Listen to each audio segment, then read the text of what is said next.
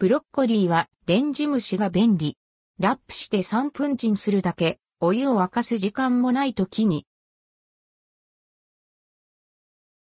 電子レンジでブロッコリーを蒸す、方法栄養豊富でいろんな料理に活かせる食材、ブロッコリー。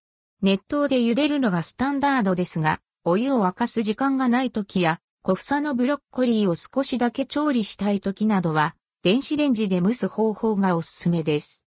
手順水洗いしたブロッコリーを茎と房に分け、さらに小房に切り分けます。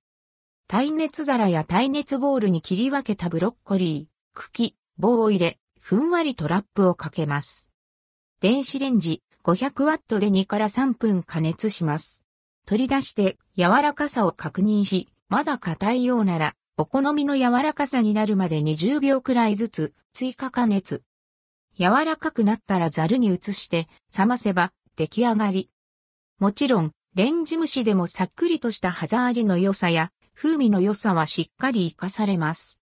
また、蒸すことで茹でるよりも栄養素を多く残すことができるそう。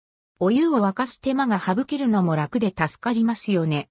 忙しい日の時短テクとして、ぜひご活用ください。